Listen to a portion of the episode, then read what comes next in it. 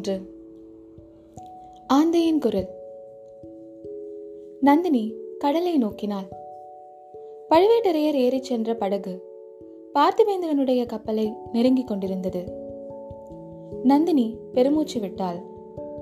அது பார்த்திவேந்திரனுடைய நெஞ்சில் புயலாக அடித்தது. தேவி சொல்லுங்கள். நான் செய்ய வேண்டியது இன்னதென்று சொல்லுங்கள். தங்களுக்கும் எனக்கும் உகந்ததே என்று பிரித்து சொல்ல வேண்டிய அவசியமில்லை. தங்களுக்கு எதோ உகந்ததோ அதுதான் எனக்கும் உகந்தது என்றான் பல்லவ வீரன். அவன் மனத்தில் விசித்திரமான எண்ணங்கள் எல்லாம் அந்நேரத்தில் உதித்தன. இந்த பெண் அந்த கொடிய கிழவனிடம் அகப்பட்டுக் கொண்டு கூண்டு கிளியைப் போல் தவித்துக் கொண்டிருக்கிறாள் என்பதில் சந்தேகமில்லை. அந்த காட்டு பூனையிடமிருந்து இவளை ஏன் விடுதலை செய்யக்கூடாது? இவள் மட்டும் தன் விருப்பத்தை தெரிவிக்கட்டும். அவனை அக்கப்பலிலேயே சிறைப்படுத்தி கண் காணாத தேசத்திற்கு கொண்டு போய் விட்டுவிடச் செய்யலாம். சண்டாளன் புதல்வியும் பேத்தியுமாக இருப்பதற்குரிய இளம் பிராயமுடைய பெண்ணை மனைவியாக்கிக் கொள்ள எப்படி இவன் மனம் துணிந்தது? நந்தினி இன்னமும் படகையும் கப்பலையும் பார்த்து கொண்டிருந்தாள். படகிலிருந்து பழுவேட்டரையர் கப்பலில் ஏறுவதை பார்த்தாள். நல்ல வேலை பத்திரமாக ஏறிவிட்டார். எவ்வளவு வீரராக இருந்தாலும் வயதாகிவிட்டதல்லவா? படகிலிருந்து கப்பலில் ஏறும்போது தடுமாறாமல் இருக்க வேண்டுமே என்று எனக்கு கவலையாக இருந்தது என்றாள். பல்லவன் ஏமாற்றம் அடைந்தான். கிழவனிடம் இவளுக்கு இவ்வளவு பரிவு ஏன்? படகிலிருந்து அவன் கடலில் விழுந்து இறந்தால்தான் என்ன? நாட்டுக்கும் சேமம் இவளுக்கும் விடுதலை. எதற்காக இவ்வளவு பரிவு காட்டுகிறாள்? கிழவருக்கு சோழகுலத்தாரிடம் எவ்வளவு அபிமானம் என்பது இன்றைக்குத்தான் தெரிந்தது. இளவரசருக்கு ஆபத்து என்றதும் எப்படி துடிதுடித்து போய்விட்டார்? ஐயா இளவரசர் தப்பி பிழைத்திருக்கக்கூடும் அல்லவா? இறந்துதான் போயிருக்க வேண்டும் என்பது நிச்சயமில்லையே என்றாள் நந்தினி. நிச்சயமில்லை. ஆனால் அப்பேற்பட்ட சுழற்காற்றில் கடலில் குதித்தவர் பிழைத்திருப்பது அசாத்தியம். விதியின் போக்குக்கு நாம் என்ன செய்ய முடியும்? என்றான் பல்லவன் இதற்கு விதி காரணமில்லை. அந்த பழையாறை ராட்சசியின் பேராசைதான் காரணம். தங்களுக்கு தெரியுமா ஐயா? குந்தவை தேவிக்கு ஜோதிடத்திலும் ரேகை சாஸ்திரத்திலும் அபார நம்பிக்கை. தம்பியின் ஜாதகத்தையும் கைரேகையையும் பார்த்து அவன் மூன்று உலகையும் ஆளும் சக்கரவர்த்தியாகப் போகிறான் என்று நம்பிக்கை வைத்திருந்தாள். ஐயோ பாவம். அந்த அருமை தம்பிக்கு இந்த கதி நேர்ந்தது என்று அறியும் போது அவள் எவ்வளவு கஷ்டம் அடைவாள் அச்சமயம் நான் அவள் கூட இருந்து ஆறுதல் சொல்ல வேண்டும் போல் இருக்கிறது. இவ்விதம் கூறிய நந்தினியின் குரலில் குதூகலம் துணித்தது பல்லவன் ஒரு கணம் ஆச்சரியப்பட்டு போனான். பிறகு தன் செவிகளில்தான் கோளாறு என்று தீர்மானித்துக் கொண்டான். ராணி தாங்கள் எதற்காக ஆறுதல் சொல்ல வேண்டும்? அவளுடைய பேராசையினால் நேர்ந்துவிட்ட விபரீதம் தானே இது? அதற்காக அவள் கஷ்டப்பட வேண்டியதுதான். அது எப்படி ஐயா? அவள் கண்ணில் ஒரு சொட்டு கண்ணீர் துளித்தால் நெஞ்சு பதறுகிறவர்கள் சோழ நாட்டில் ஆயிரம் பதினாயிரம் பேர் இருக்கிறார்கள். அவள் சக்கரவர்த்தியின் செல்வ புதல்வி மூன்றுலகிலும் ஈடு இணையற்ற அழகி. நானும் ஒரு சமயம் அவ்வாறுதான் நினைத்திருந்தேன். அதாவது தங்களை பார்ப்பதற்கு முன்னால். ஏன்? என்னை பார்த்த பிறகு என்ன நினைக்கிறீர்கள்? குந்தவை தேவியின் அழகு. தங்கள் பாத சுண்டு விரலின் அழகுக்கு இணையாகாது என்றுதான். இப்போது இப்படித்தான் சொல்வீர்கள். நாளைக்கு அவளை பார்த்தால் நான் ஒருத்தி உலகில் இருக்கிறேன் என்பதையே மறந்து விடுவீர்கள். ஒரு நாளும் மாட்டேன் தேவி. என்னை சோதனை செய்து பாருங்கள் என்றுதான் சொல்கிறேனே. தங்கள் கட்டளை என்னவென்று இக்கணமே தெரிவியுங்கள். கட்டளையிடும் பாத்தியதை எனக்கு கிடையாது. விண்ணப்பம் செய்து கொள்கிறேன். பெரிய பழுவேட்டரையரை நான் மணந்த பிறகு சோழ நாட்டில் பிளவும் குழப்பமும் ஏற்பட்டிருப்பதாக சிலர் அவதூறு சொல்கிறார்கள். அது பொய் என்பதை நிரூபிக்க விரும்புகிறேன். அதற்கு தான் தங்கள் உதவியை நாடுகிறேன். பார்த்திவேந்திரன் சிறிது ஏமாற்றம் அடைந்தான் நந்தினி அவளுக்காக ஏதோ ஒரு கஷ்டமான காரியத்தில் தன்னை ஏவுவாள் என்று எண்ணியிருந்தான். அதை நிறைவேற்றி அவளை மகிழ்விக்க ஆர்வம் கொண்டிருந்தான். ஆனால் அவள் ராஜ்ய காரியத்தை பற்றி எதுவோ சொல்கிறாள். சொல்லுங்கள் ராணி. தங்கள் விருப்பம் எதுவாக இருந்தாலும் சொல்லுங்கள் என்றான். ஐயா சோழ நாட்டில் அமைதி ஏற்படாமல் தடுத்து வந்தவள் இளைய பிராட்டி. அவளுடைய அகம்பாவத்தினால் சோழ நாட்டு சிற்றரசர்களையும் பெருந்தர அதிகாரிகளையும் கோபம் கொள்ளச் செய்தாள். தம்பி அருள்மொழிவர்மனை எப்படியாவது இந்த சோழ நாட்டு சிம்மாசனத்தில் ஏற்றிவிட வேண்டும். அதுதான் அவளுடைய ஆசை. இதனால் சமரசம் ஏற்படாமல் தடுத்து வந்தாள். இப்போது அந்த காரணமே போய்விட்டது. இனிமேல் சமரசம் செய்து வைப்பது சுலபம். கேளுங்கள் ஐயா தாங்கள் தான் சொன்னீர்களே. மந்திரிகளும் மற்ற பெருந்தர அதிகாரிகளும் சுந்தர சோழருக்கு பிறகு மதுராந்தகருக்கு பட்டம் கட்ட விரும்புகிறார்கள். சக்கரவர்த்தியும் அதற்கு இணங்கிவிட்டார். அப்படியா தேவி? ஆமையா இல்லாவிடில் இளவரசரை சிறைப்படுத்திக் கொண்டு வர கட்டளையிட்டிருப்பாரா? ஆனாலும் அது சரியல்ல என்பது என் கருத்து. சமரசமாக தீர்த்துக் கொள்வதற்கு இடம் இருக்கிறது. வெள்ளாற்றுக்கு வடக்கே உள்ள ராஜ்யத்தை ஆதித்த கரிகாலருக்கு என்றும் தெற்கே உள்ள பகுதியை மதுராந்தகருக்கு என்றும் பிரித்துக் கொள்ளலாமே. தங்கள் முன்னோர்கள் பல்லவ மகா சக்கரவர்த்திகள் தொண்டை மண்டலத்தை ஆள்வதுடன் திருப்தி அடையவில்லையா? பூர்வீக சோழ மன்னர்கள் இரண்டு வெள்ளாற்றுக்கும் இடையே உள்ள ராஜ்யத்துடன் திருப்தி அடையவில்லையா? தேவி இதையெல்லாம் எதற்காக என்னிடம் சொல்கிறீர்கள்? எந்த சாம்ராஜ்யம் எப்படி போனால் எனக்கு என்ன யார் எந்த ராஜ்யத்தை ஆண்டால் எனக்கு என்ன ஐயா தாங்கள் ஆதித்த கரிகாலரிடம் உண்மை விசுவாசம் உள்ள சிநேகிதர் என்று எண்ணினேன். பிறருக்கு விசுவாசமாக இருந்து பிறருடைய புகழுக்காக போராடி பிறருடைய நன்மைக்காக உழைத்து இத்தனை நாளும் கழித்தாகிவிட்டது. இனிமேல் எனக்காக நான் வாழ விரும்புகிறேன். ராணி இதை கேளுங்கள். நான் எதற்காக இவ்வுலகத்தில் பிறந்தேன்? எதற்காக உயிரோடு இருக்கிறேன்? இப்படி பல தடவை நான் சிந்தித்ததுண்டு. என் முன்னோர்களாகிய பல்லவ சக்கரவர்த்திகள் பெரிய பெரிய சாம்ராஜ்யங்களை ஆண்டார்கள். மாமல்லபுரத்தை போன்ற சொப்பன உலகங்களை சிருஷ்டித்தார்கள். அவர்களுடைய பெருமையை என் காலத்தில் மீண்டும் நிலைநாட்ட பிறந்திருக்கிறேனோ என்று நான் எண்ணியதுண்டு. ஆனால் அதில் என் மனம் ஈடுபடவில்லை. ராஜ்யங்களை சிருஷ்டிப்பதில் உற்சாகம் கொள்ளவில்லை. சோழகுலத்தின் பெருமைக்கு உழைப்பதிலேயே திருப்தி அடைந்தேன். ஆதித்த கரிகாலரின் சிநேகத்தில் மகிழ்ந்தேன். இப்படியே என் வாழ்நாளை கழித்து விடுவது என்றுதான் எண்ணியிருந்தேன். இன்றைக்குத்தான் என் கண்கள் திறந்தன. சற்று முன்னால் தான் நான் பிறந்தது எதற்காக என்று தெரிந்தது. தேவி சோழ சாம்ராஜ்யத்தை பங்கு போடுவதை பற்றி என்னிடம் சொல்ல வேண்டாம். வேறு ஏதாவது சொல்லுங்கள். கடல்களுக்கு அப்பால் உள்ள பவழத்தீவிலிருந்து விலை மதிக்க முடியாத பவழங்களை கொண்டு வரச் சொல்லுங்கள். ஆழ்கடலின் அடியிலிருந்து முத்துக்களை கொண்டு வரச் சொல்லுங்கள். மேருமலையின் உச்சி சிகரத்தில் ஏறி சஞ்சீவி மூலிகையை கொண்டு வரச் சொல்லுங்கள். மேகமண்டலத்துக்கு மேலே பறந்து நட்சத்திரங்களை பறித்து கொண்டு வந்து ஆரம் தொடுத்து தங்கள் கழுத்தில் போடச் சொல்லுங்கள். பூரண சந்திரனை கொண்டு வந்து தங்களுடைய முகம் பார்க்கும் கண்ணாடியாக்கி தரும்படி சொல்லுங்கள். போதும் ஐயா போதும். என்னை ஏற்கனவே அந்த பழையாறை பிராட்டி பைத்தியம் என்று சொல்லிக் கொண்டிருக்கிறார் உண்மையாகவே எனக்கு பைத்தியம் பிடிக்க செய்து விடாதீர்கள். என்றாள் நந்தினி. பார்த்திபேந்திரன் சிறிது வெட்கமடைந்தான். பைத்தியம் படித்திருப்பது எனக்குத்தான். மன்னித்து விடுங்கள். தங்களுடைய விருப்பத்தை முதலில் தெரிவியுங்கள் என்றான்.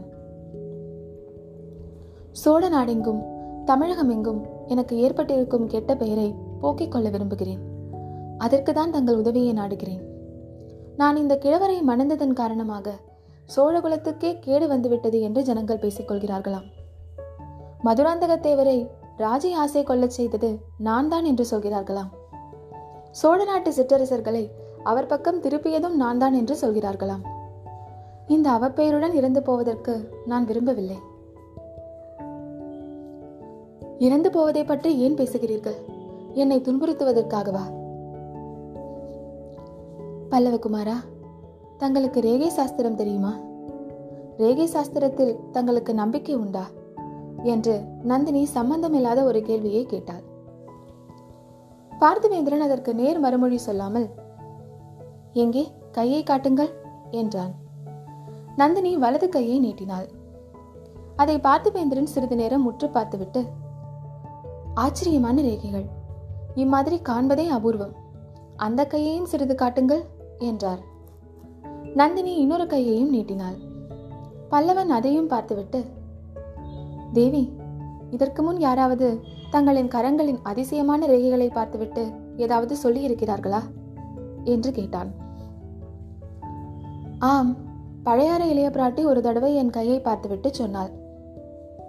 என்ன சொன்னாள்? நான் அற்பாயுளில் சாவேன் என்று சொன்னாள். அது உண்மைதான் என்றான் பார்த்திவேந்திரன். ஐயா நீங்களுமா அப்படி சொல்கிறீர்கள்? ஆனால் அவள் அரைக்குறையாக சாஸ்திரம் படித்தவள் என்று தெரிகிறது. இந்த கைரேகையில் ஒன்று அற்பாயிலை குறிப்பது உண்மைதான். ஆனால் மற்றொரு ரேகை அந்த கண்டத்தை கடந்து புனர்ஜென்மம் ஏற்படும் என்றும் கூறுகிறது.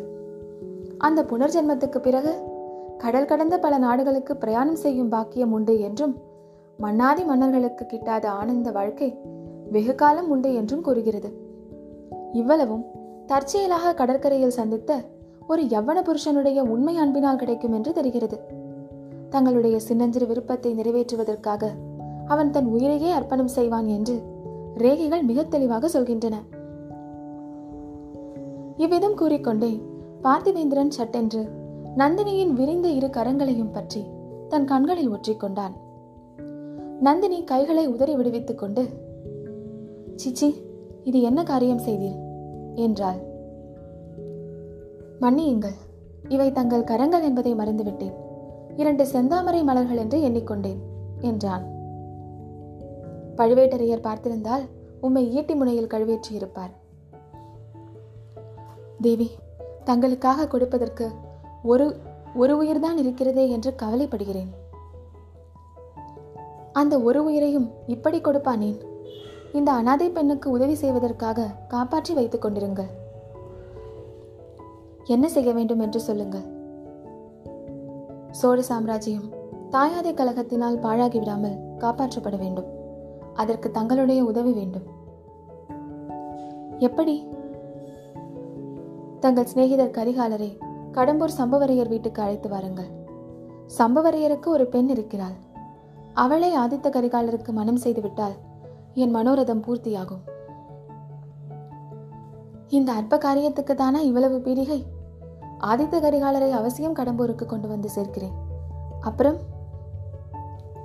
ஆதித்த கரிகாலருக்கு சம்பவரையர் மகளை கல்யாணம் செய்து வைத்துவிட்டால் கலகம் பாதி தீர்ந்து விட்டதாகும் சோழ சாம்ராஜ்யத்தில் மதுராந்தகருக்கு தென்பாதியும் கரிகாலருக்கு வடபாதியும் என்று பிரித்து கொடுத்துவிட்டால் கலகம் முழுதும் தீர்ந்ததாகும். பின்னர்? எனக்கு ஏற்பட்டிருக்கும் கெட்ட பெயர் போய்விடும். பிறகு என் தலைவிதியை நானே நிறைவேற்றிக் கொள்வேன். நடுக்கடலில் விழுந்து உயிரை விடுவேன். நான் பின்தொடர்ந்து வந்து தங்களை காப்பாற்றுவேன். நம் இருவருடைய புனர்ஜென்மம் ஆரம்பமாகும். கடல்களை கடந்து தூர தேசங்களுக்கு செல்வோம். அங்கே தங்களுக்காக ஒரு மாபெரும் ராஜ்யத்தை ஸ்தாபிப்பேன். ஐயா இப்படியெல்லாம் பேச வேண்டாம். தென் தமிழ்நாட்டு பத்தினி பெண்களின் மரபில் வந்தவள் நான். பழுவேட்டரையரின் தர்மபத்தினி. தேவி என்னிடம் உண்மையை சொல்லிவிடுங்கள். இந்த கிழவரை எதற்காக மணந்து கொண்டீர்கள்? இவர் பேரில் காதல் உண்டா? அல்லது இவருடைய பலாத்காரத்திற்காகவா? நந்தினி பெருமூச்சு விட்டாள். அவளுடைய கண்விழிகள் மேல் நோக்கி சென்றன. ஏதோ பழைய துயரமான ஞாபகங்களில் ஆழ்ந்திருந்தாள் என்று தோன்றியது. பாவம் கிழவர் பெயரில் பழி சொல்ல வேண்டாம். மனதார இஷ்டப்பட்டுத்தான் இவரை மணந்தேன். ஏன் எதற்காக?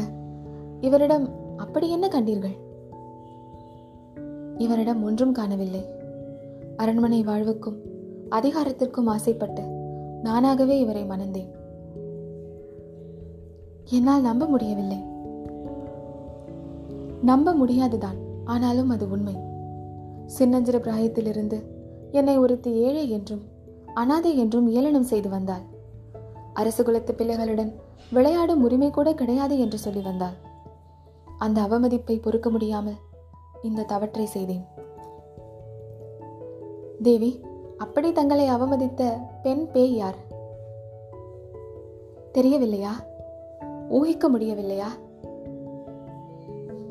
இளைய பிராட்டி குந்தவைதானே? ஆமாம். அவளுக்கு ஒரு நாள் நான் புத்தி புகட்டியே தீருவேன். கடவுளே அவளுக்கு தண்டனை அளித்து விட்டார். அருமை தம்பியும் ஆரியர் காதலனும் ஒரே போக்கில் போய்விட்டார்கள். இப்போது அவளுடைய நிலையை நினைத்தால் எனக்கு அனுதாபமாக இருக்கிறது. இந்த தண்டனை அந்த அகம்பாவக்காரிக்கு போதவே போதாது. சற்று முன் நான் தங்களை வேண்டிக் கொண்ட காரியத்துக்கு உதவி செய்தால் அவளுடைய தண்டனை பூர்த்தியாகும். சோழ சாம்ராஜ்யத்துக்கு தனி நாயகியாக இருக்க வேண்டும் என்ற அவள் ஆசை மண்ணோடு மண்ணாகும். தங்கள் விருப்பத்தை நிறைவேற்றுகிறேன். பரிசு என்ன தருவீர்கள்? எது கேட்டாலும் தருவேன். தமிழ் பெண்குலத்தின் மரபுக்கு மாறுபடாத எதை கேட்டாலும் தருகிறேன். ராணி மேலை நாடுகளில் ஒரு புதிய சமயம் தோன்றியிருக்கிறதாம். அரபு தேசம் பாக்தாத் தேசம் பாரசீகம் முதலிய தேசங்களில் அது பரவி இருக்கிறதாம். அந்த சமய கோட்பாட்டின்படி கல்யாணமான தம்பதிகள் விரும்பினால் பிரிந்து விடலாம். அதற்கு சடங்கு உண்டாம். ஸ்திரீகள் கூட வேறு கல்யாணம் செய்து கொள்ளலாமாம். ஆம் நானும் அவ்வாறு கேள்விப்பட்டிருக்கிறேன். நாம் அந்த நாடுகளுக்கு போய்விடுவோம். அந்த சமய கோட்பாட்டில் சேர்ந்து விடுவோம். அப்படியெல்லாம் சில சமயம் நானும் பகல் கனவு காண்பதுண்டு. ஆனால் நடக்கக்கூடிய காரியமா? தேவி ஏன் நடக்காது? அவசியம் நடக்கும். தாங்கள் மட்டும் சம்மதித்தால் நடக்கும். தங்களுடன் கப்பல் ஏறி கடல் கடந்து செல்வேன். தூர தேசங்களில் இறங்குவேன். இந்த கையில் பிடித்த கத்தியின் வலிமையினால் பெரியதொரு ராஜ்யத்தை ஸ்தாபிப்பேன். நவரத்தின கச்சிதமான சிங்காதனத்தில் தங்களை ஏற்றி வைப்பேன். தங்களுடைய சிரசில் பார்த்தோர் கண்கூசும்படியான மணிமகுடத்தை சூட்டுவேன். இதற்காகவே நான் பிறந்திருக்கிறேன். இதற்காகவே இவ்வளவு போர்க்களங்களிலும் சாகாமல் உயிரோடு இருந்து வருகிறேன். ஐயா அதோ என் கணவர் திரும்பி வந்து கொண்டிருக்கிறார். படகு கரையை நெருங்கிவிட்டது. அமைதி அடையுங்கள். மற்ற விஷயங்களை பிறகு பேசிக்கொள்ளலாம் பிறகு எப்போது தேவி? எங்களுடன் தஞ்சாவூருக்கு வாருங்கள். விருந்தாளியாக வர அழைப்பு கிடைக்காவிட்டால் சிறையாளியாகவாவது வாருங்கள். தங்களுடைய அழைப்பே எனக்கு போதும் என்றான் பார்த்திபேந்திரன். பழுவேட்டரையர் ஏறி வந்த படகு கரையை அடைந்தது. கிழவர் படகிலிருந்து இறங்கி ஆங்காரமே உருவெடுத்தவர் போல் வந்தார். நந்தினியும் பார்த்திபேந்திரனும் எழுந்து நின்றார்கள். அவர்களை பழுவேட்டரையர் பார்த்த பார்வையில் அணில் பொறி கிளம்பிற்று. பாவம் அத்தனை நேரம் அவர்கள் சேர்ந்து உட்கார்ந்து பேசிக் கொண்டிருந்ததை நினைத்தாலே கிழவருக்கு கோபமாக இருந்தது. அதை வெளியிடுவதற்கும் வழியில்லை. ஆகையால் உள்ளத்தில் கோபம் மேலும் கொதித்து பொங்கியது. நாதா கப்பலை நன்கு சோதித்தீர்களா? மாலுமிகளை நன்றாக விசாரித்தீர்களா? இவர் கூறியது எல்லாம் உண்மைதானா? என்று நந்தினி கொஞ்சம் குதலை மொழியில் கேட்டாள். அந்த குரல் பழுவூர் அரசரை கொஞ்சம் சாந்தப்படுத்தியது. ஆம் ராணி. இவன் கூறியது எல்லாமே உண்மை என்று தெரிந்தது. சோழ நாட்டின் தவ புதல்வன் சோழகுலத்தின் செல்வக்குமரன் தமிழகத்தின் கண்ணின் மணியான இளவரசன் போய்விட்டான் என்று கூறி பல்லவனை திரும்பி பார்த்து அதற்கு காரணமானவன் இதோ நிற்கும் கொலைபாதக சண்டாளன்தான் என்று கர்ஜித்தார். ஐயா அதற்கு காரணம் நான் அல்ல என் பெயரில் பழி போடாதீர்கள். இளவரசரை கடல் கொண்டதற்கு காரணம் சோழ நாட்டையே ஆட்டுவிக்கும் பெண்ணுரு கொண்ட மோகினி பிசாசு என்றான் பார்த்திபேந்திரன். கிழவரின் கோபம் இப்போது அணை கடந்த வெள்ளமாயிற்று. நந்தினியை பற்றித்தான் அவன் அவ்வாறு சொன்னதாக எண்ணினார். அட பாவி என்ன சொன்னாய்? என்று கூறிக்கொண்டு தரையில் கிடந்த ஈட்டியை சட்டென்று குனிந்து எடுத்தார். பார்த்திவேந்திரனை குறிவைத்து ஓங்கினார். நந்தினி அவருடைய கையை பிடித்து தடுத்தாள். நாதா இது என்ன காரியம்? எத்தனையோ பகைவர்களை கொன்று தங்கள் வெற்றிவேல் இந்த விருந்தாளியின் ரத்தத்தினால் கரைபடலாமா? என்றாள். ராணி இவனா விருந்தாளி? சற்று முன்னால் உன்னை பற்றி இவன் கூறியதை நீ கேட்கவில்லையா? என்றார் கிழவர். கோபத்தினால் அவர் குரல் குடறி சொற்கள் தடுமாறின. அவர் என்னை பற்றியா சொன்னார்? நன்றாக கேட்டு தெரிந்து கொள்ளுங்கள். அப்படியானால் என் கையில் உள்ள கத்தியினாலேயே பழி வாங்குவேன். தங்களுக்கு சிரமம் தரமாட்டேன் என்றாள் நந்தினி. ஐயா நான் என்ன பைத்தியமா? பழுவூர் இளையராணியை பற்றி அவ்விதம் சொல்வதற்கு? பழைய அறையில் உள்ள மோகினி பிசாசை பற்றி அல்லவா சொன்னேன்?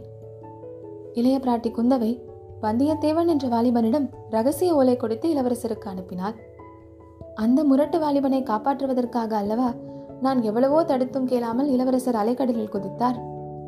ஆகையால் இளவரசரின் மரணத்துக்கு குந்தவை காரணம் என்று சொன்னேன் என்றான் பார்த்திவேந்திரன். பழுவேட்டரையர் தம் அவசர புத்தியை குறித்து சிறிது வெட்கம் அடைந்தார். அதை வெளியில் காட்டிக்கொள்ளாமல் வெறுமனே மூடி மறைக்க பார்க்காதே. இளவரசரின் அகால மரணத்துக்கு நீயும் பொறுப்பாளிதான். அத்தகைய சுழற்காற்றடித்த சமயத்தில் அவர் கப்பலிலிருந்து படகில் இறங்குவதற்கு நீ எப்படி சம்மதித்தாய்? தொலைந்து போ. என் கண்முன்னால் நிற்காதே என்றார்.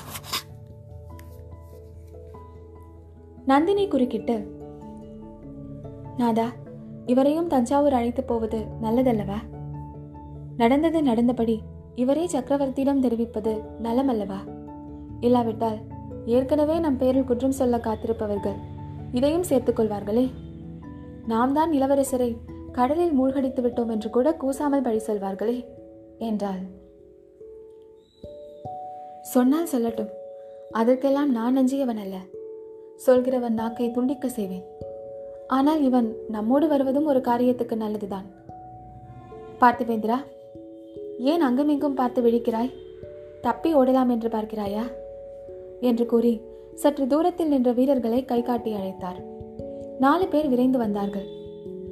இவனை பிடித்து கட்டுங்கள் என்று கட்டளையிட்டார். வீரர்கள் நாலு பேரும் பார்த்திவேந்திரனை நெருங்கினார்கள். அருகில் நெருங்கி வரும் வரையில் அவன் சும்மா இருந்தான். பிறகு ஒரு நொடி பொழுதில் தன் கைவரிசையை காண்பித்தான். நாலு வீரர்களும் நாலு பக்கம் போய் விழுந்தார்கள். ஐயா என்னை கட்டி தலையிடுவதாக இருந்தால் மற்றவர்களை அனுப்ப வேண்டாம். வீராதி வீரரும் முப்பத்தி ஆறு போர்க்களங்களில் அறுபத்தி நாலு காயங்களை அடைந்தவருமான பெரிய பழுவேட்டரையர் கையினால் கட்டுப்படுவதற்கு நான் தயாராக இருக்கிறேன். மற்றவர்களை என் அருகிலும் நெருங்க விட மாட்டேன் என்றான். பழுவேட்டரையரின் முகத்தில் சிறிது மலர்ச்சி காணப்பட்டது. நீ வீர பல்லவகுலத்தில் பிறந்த வீரன் சந்தேகமில்லை. எங்களுடன் தஞ்சாவூருக்கு வந்துவிட்டு போக சம்மதம் என்றால் சொல். உன்னை கட்ட வேண்டிய அவசியமில்லை என்றார். அதுதான் என் விருப்பம். சக்கரவர்த்தியை நேரில் பார்த்து நடந்தது நடந்தபடி சொல்ல விரும்புகிறேன். என் பேரிலும் வீண் பழி ஏற்படக்கூடாதல்லவா? என்றான் பார்த்திவேந்திரன். அப்படியானால் உடனே புறப்படுவோம் என்றார் பழுவேட்டரையர். அச்சமயம் அவர்கள் இருந்த இடத்துக்கு சற்று தூரத்தில் இருந்த காட்டிலிருந்து ஆந்தை ஒன்று கூவும் சத்தம் கேட்டது. நந்தினி சத்தம் வந்த திக்கை நோக்கினாள்.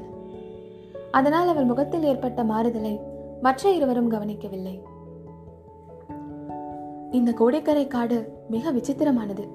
இங்கே பட்ட பகலிலேயே கோட்டான் கூவுகிறதே என்றான் பார்த்திபேந்திரன். இன்னும் இரண்டு தடவை அதே மாதிரி ஆந்தையின் குரல் கேட்டது. நந்தினி திரும்பி பார்த்து உடனே புறப்பட வேண்டியதுதானா இன்னும் ஒரு நாள் இங்கே இருந்து பார்ப்பது நல்லது தானே? இளவரசர் ஏதாவது கட்டையை பிடித்துக்கொண்டு கரையில் வந்து ஒதுங்கக்கூடும் அல்லவா? என்றாள். பார்த்திவேந்திரா இளையராணியின் மதிநுட்பத்தை பார்த்தாயா? நமக்கு இது தோன்றாமல் போயிற்றே. ஆம் இன்னும் ஒரு நாள் இங்கே இருக்க வேண்டியதுதான். இருப்பது மட்டும் போதாது. கடற்கரை நடுகிலும் ஆட்களை நிறுத்தி வைக்க வேண்டும். தேடி பார்க்கவும் சொல்ல வேண்டும். என்றார் பழுவேட்டரையர். எனக்கு ஆட்சேபம் இல்லை ஐயா. ஆனால் இளவரசர் இனி அகப்படுவார் என்ற நம்பிக்கையே எனக்கில்லை. சுடற்காற்று அடித்தபோது கடலின் கொந்தளிப்பை பார்த்திருந்தால் தாங்களும் என்னைப் போலவே நிராசை கொள்வீர்கள் என்றான் பார்த்திவேந்திரன். எனினும் கிழவர் கேட்கவில்லை. கடற்கரை நெடுகிலும் ஒரு காத தூரத்துக்கு தம் ஆட்களை பரவலாக நிறுத்தி வைத்தார். அவரும் அமைதியின்றி கடற்கரை ஓரமாக அலைந்து திரிந்தார்.